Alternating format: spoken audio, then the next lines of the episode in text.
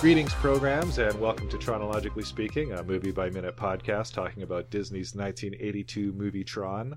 I'm your host, Duncan Shields. This is Minute fifteen. And with me today is my rambunctious, gregarious, hilarious, and generous guest co-host, Adam Sternborn from Core World News. Excellent. Thank you for having me. Yeah, I'm glad to I'm glad to have you back. It's been fun going over these minutes. And now we get into probably one of the first really big special visual effects in the film. Yeah, uh, Doctor Walter Gibbs and Doctor Laura Baines, they uh, set up the orange and they fire up the laser, and then the orange gets lasered, which mm-hmm. is uh, which is pretty fun. So Doctor Laura Baines, who I think I'm going to insist on calling her by her full name for the rest of this uh, for the rest of this podcast, as you should.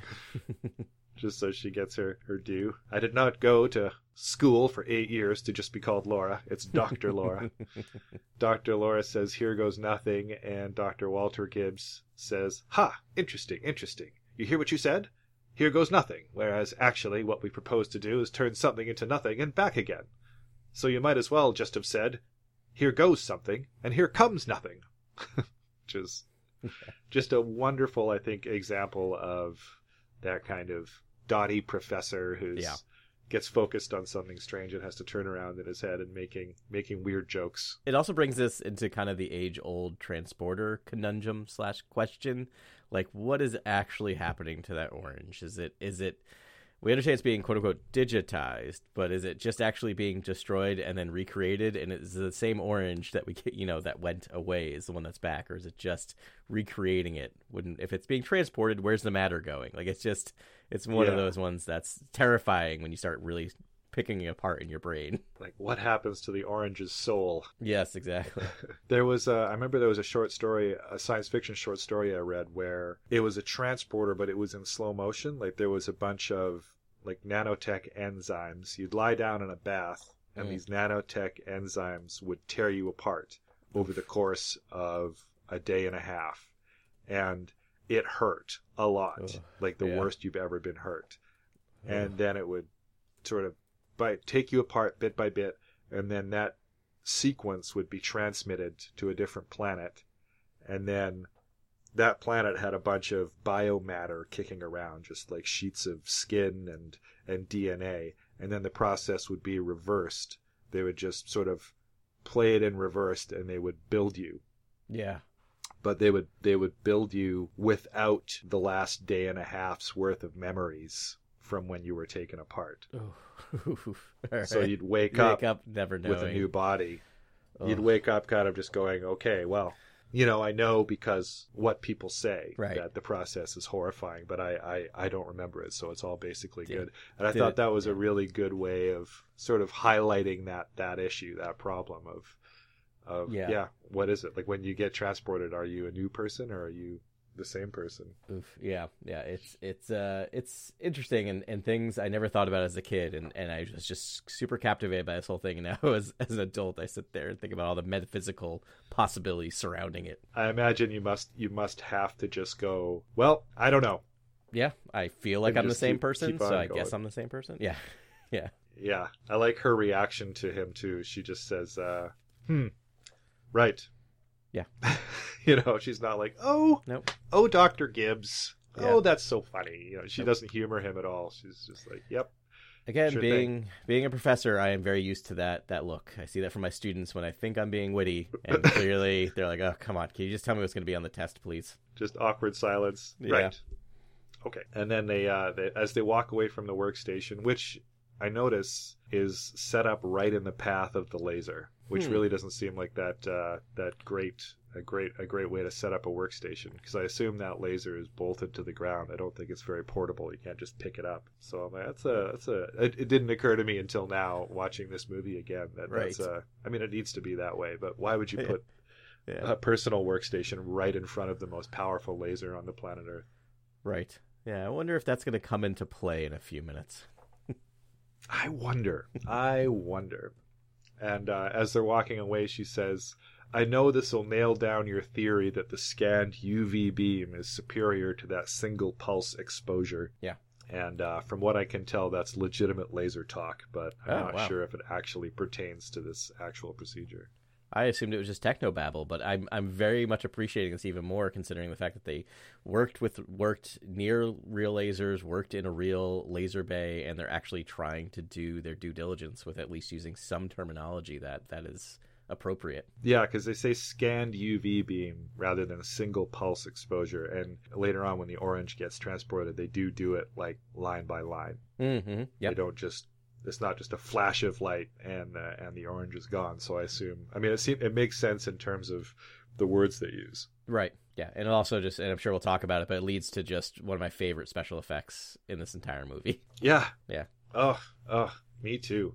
Um, at uh, and then at at second twenty-seven, this is an interesting bit of trivia I found out from the from the behind the scenes on the D V D, is that this is one of a few shots from this angle. You have to watch the there's a few shots from this angle, way up on a walkway looking down. Mm-hmm. The cameraman had a broken mirror in his viewfinder in the camera, so he couldn't see what he was shooting. Oh, interesting. But he was he was up on this walkway that was really hard to get to, and he didn't want to stop production or cause a problem, so he just pointed the camera at the actors and was like, I hope this turns out to be a good shot. He couldn't he couldn't actually see through it, so oh, wow. Yeah, so he didn't know if the shots worked until dailies, and then he would breathe a, a sigh of relief, and yeah. Then later on he eventually told the director, you know, I couldn't actually see through my camera. And he was like, what? Why didn't you say something? But luckily the uh, the shots turned out. And we got lots of great scientists in hard hats and lab coats looking yep. like they probably do today. Uh, I imagine if you went into the Lawrence Livermore Laboratory, it would look pretty much the same in terms of safety gear. Yeah. So. Lots of great background chatter over the intercom yep. as a voice counts down and tells everybody to put on their goggles and get to a safe distance. I was just gonna say, watching this from a from watching this minute by minute, I was getting anxious about the goggles, which I would never think about it. But but they mentioned goggles, like put on your goggles three times before they finally put on their goggles, and I'm like, yeah, I was, I was yeah. just like, are they gonna do it? They better put them on. If we know anything, it's that lasers yeah, are yeah. not good for eyes. We're down at we're down to three now. Yeah, we're, we're, the, the computer just said three. Get, get them on. Get them on. We get lots of shots of uh, laser equipment and signs lighting up and tech mm-hmm. whirring and stuff. This is all, and this is all. I think these are all actual, actual laser guts. These are actual the, hmm. the, the machinery that they had get shots of, and they added some glows in, in post, you know. But sure. If we go through it at, at second forty-one, we get something that looks like it should be on the front of the Ghostbusters ghost containment field. We've got this red metal door with like a, a blue bars of light and some dials on the side. Yeah. And then at, sec- at second forty-four, we get a shot of a bank of lighted signs that read alignment laser shutter closed, oscillator shutter closed, preamplifier twenty k v on, beamline shutter closed. Then the first sign goes dark, and the one uh, to the next next to it lights up with alignment laser shutter open. And the third sign's twin lights up with main amplifier twenty k v on, like a checklist. So yep. my question for that was like, I mean, it seems pretty legit. Like later on, we return to that bank of lights, and then the yep. second beam is oscillator shutter open is lit up, and the bottom light for beamline shutter open. And now all the right side panels are lit up, and mm-hmm. the left side panels are dark. So we yeah. know it's go time. But earlier I was talking about how the Lawrence Livermore lab makes preamplifiers.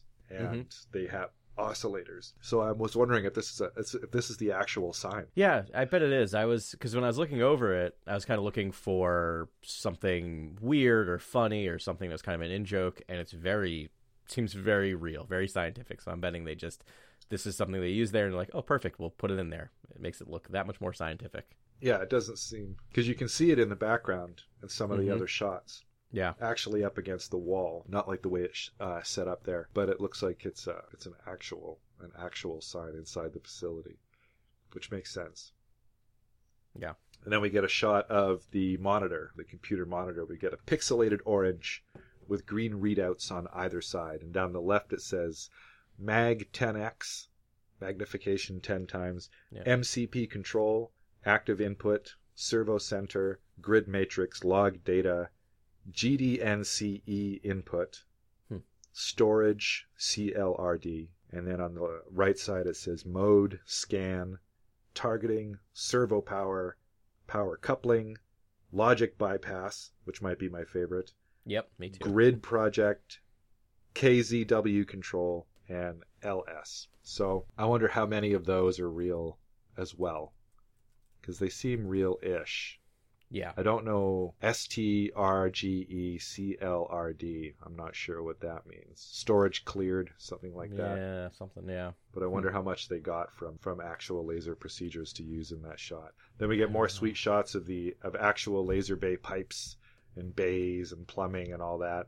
And then the laser shoots the orange, yep, forming a glowing green cube lattice around the orange that fractions and fractions from quadrants to eighths and up, dividing into a green haze around the orange before disappearing entirely as the laser starts erasing the orange, mm-hmm, row by row. Yep. And we we return to the shot of the orange, only now it's represented by a grid in the shape of a sphere, and it disappears row by row as well. And slightly different text appears on either side of yeah. the uh, other thing. It's like mode lock, target lock on. It changes.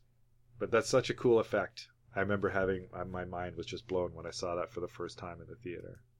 Yeah, same here. I mean, it, it really was, I, I was saying kind of when, we, when you introduced me way back in Minute thirteen, that Minute fifteen, you know, really stood out to me as a kid. And I was trying to figure out why. Like, I when I think of Tron, you know, obviously I think of the light cycles and I think of certain things, but I also always think of this scene. And I, and I think it's because it's kind of the first moment where we're getting kind of the real world interacting with the fa- quote unquote fantasy world, right? We get the science fiction part of it kind of coming in, and it feels like it's things start kind of connecting between the two, and it starts feeling somewhat more, I guess, real. But uh, yeah. Yeah, it's not like a bunch of fantastical stuff is going to happen off in this other place. Right. And then the real world is just political dynamics and power mm-hmm. struggles. This is our first, like, did did a laser just disintegrate an orange in front yes. of my very eyes? Like, what?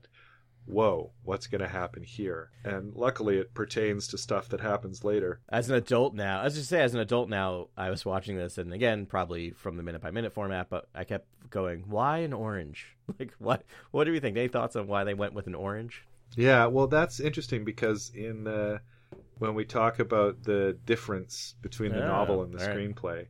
The novel, it's pretty much the same, but in the mm-hmm. screenplay, it's not an orange. Hmm. In the screenplay, it's a much more realistic, it's a sphere of transparent polymer. Oh, interesting.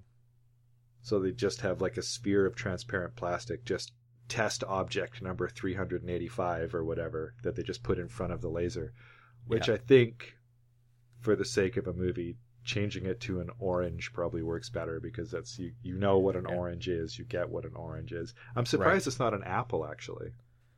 Yeah, that would make sense. A little more, it'd be a little more something to it with an apple. It'd be a little more kind of uh, a little bit of a, you know, reference and a little bit of uh, imagery. Yeah, you get that the the sim- symbolism of a, yep. of an apple for there for free. But an, an orange, I think an orange works too. They don't show it being reconstituted. Right. You know, they say that it gets, I think there's some, some chatter in the background about it being received or reintegrated successfully. Right. But you don't get a lot of, you don't actually see the orange, because they're transporting it, I think yep. is the is the is what they're doing. Right. And maybe it's going over to Laser Bay number one. Apologies for the loud plumbing noises you're hearing. The recording studio is pretty close to the plumbing in my house, and at that point the microphone was still quite sensitive when I was recording, so uh, that's the only time it happens, but there it is. It's interesting. I always, in my headcanon, I feel like they went with an orange because, you know, they've spent the rest of the day, everything they keep doing, it just keeps blowing stuff up or disappearing, and then they're just raiding the fridge. Yeah. And, I just imagine Bob's there later just being like, where's my orange? Yeah. It's on the back of the orange you can't see, but it actually says Bob in yeah. marker, like Bob's orange, do not eat. Do not eat or transport. Yeah. Yeah, do not eat or transport. Or they just put it back in the fridge. My orange tastes funny. Oh, that's weird. Yeah. Huh. Yeah, like next next week we're going to do a grapefruit or something yeah. like that. Nice. I guess that, uh, well, I guess that takes us to the end of this, uh, minute fourteen. What do you think? Yeah, I think so. I think that's everything uh, I got. Well, once again, uh, where can people find you if they want to hear more of you? Uh, excellent. You can find me at uh, Core World News uh, on any podcast app or on any of the social networks that are out there, uh, or just through plain old Gmail. So be in touch and, and come listen. We'd uh, love to have you. Nice. And if you want to get in touch with us, check out more at chronologically speaking dot com. Drop us a line on Twitter at chronologicallyspeaking or send us an email to chronologicallyspeaking at gmail dot com. Or join us on Facebook at the Tronologically Speaking Minute by Minute Listeners page.